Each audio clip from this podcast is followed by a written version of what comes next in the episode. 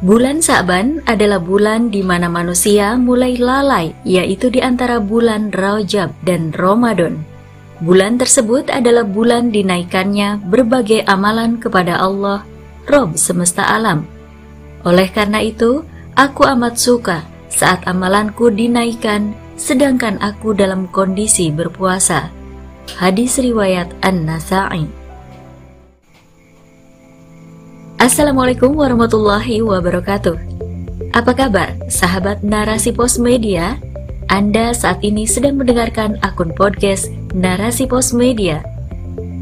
Kali ini bersama saya, Maya Rohmah, dalam rubrik Syiar yang berjudul Ada Apa dengan Syakban? Ditulis oleh Tri Utami, kontributor narasipos.com.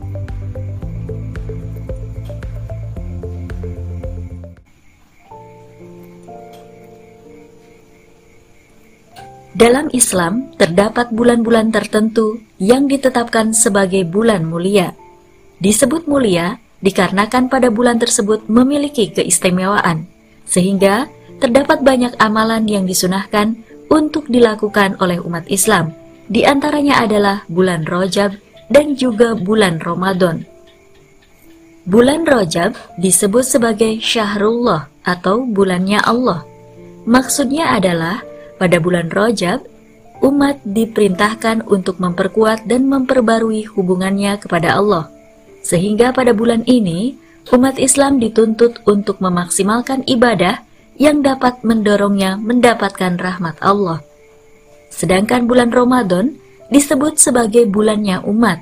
Pada bulan ini, umat akan mendapatkan keberuntungan besar karena amal ibadah yang dilakukan pada bulan ini akan dilipat gandakan pahalanya.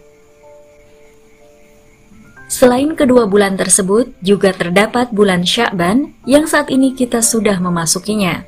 Apakah bulan Sya'ban juga memiliki keistimewaan seperti bulan Rajab dan Ramadan?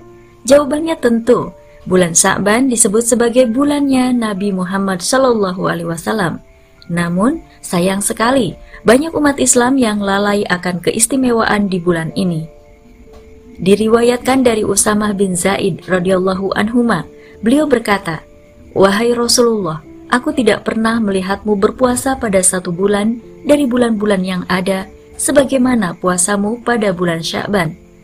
Rasulullah bersabda yang artinya, bulan Sya'ban adalah bulan di mana manusia mulai lalai, yaitu di antara bulan Rajab dan Ramadan. Bulan tersebut adalah bulan dinaikannya berbagai amalan kepada Allah Rob semesta alam. Oleh karena itu, aku amat suka saat amalanku dinaikkan, sedangkan aku dalam kondisi berpuasa. Hadis riwayat An-Nasa'i. Orang yang tidak mengetahui manisnya madu tidak akan pernah mau mencobanya.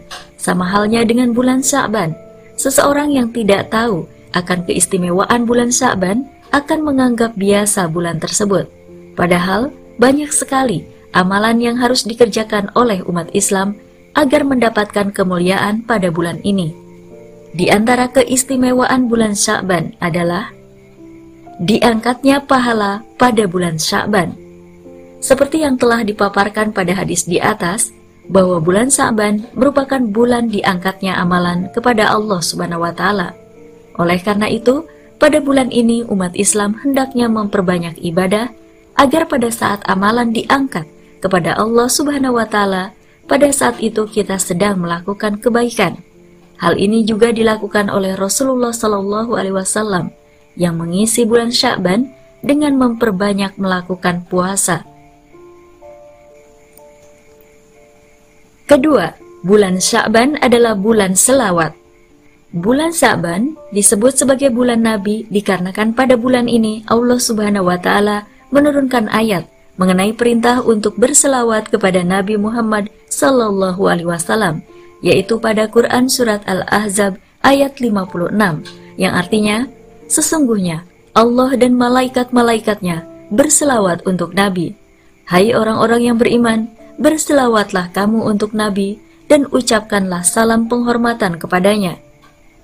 Berselawat kepada Nabi merupakan tanda syukur dan terima kasih kepada Nabi Muhammad yang telah memberikan cahaya keimanan dan keislaman yang tentu saja nikmat tersebut adalah nikmat yang paling berharga bagi manusia.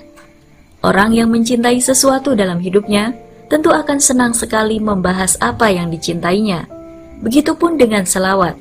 Seseorang yang senang berselawat tentulah alasannya karena ia mencintai Nabi Muhammad Wasallam. Ketiga, persiapan menuju bulan mulia. Bulan Ramadan dengan segala kemuliaannya tidak dapat diraih tanpa adanya usaha. Oleh sebab itu, bulan Sya'ban disebut juga sebagai bulan persiapan menuju bulan Ramadan.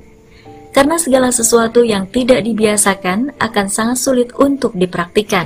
Oleh karena itu, hasil ibadah pada bulan Ramadan sangat ditentukan oleh bagaimana seseorang dalam mempersiapkan diri. Seseorang yang menginginkan khatam Al-Quran di bulan Ramadan harus mampu memanajemen waktu dengan maksimal dan sudah membiasakannya pada bulan Sya'ban.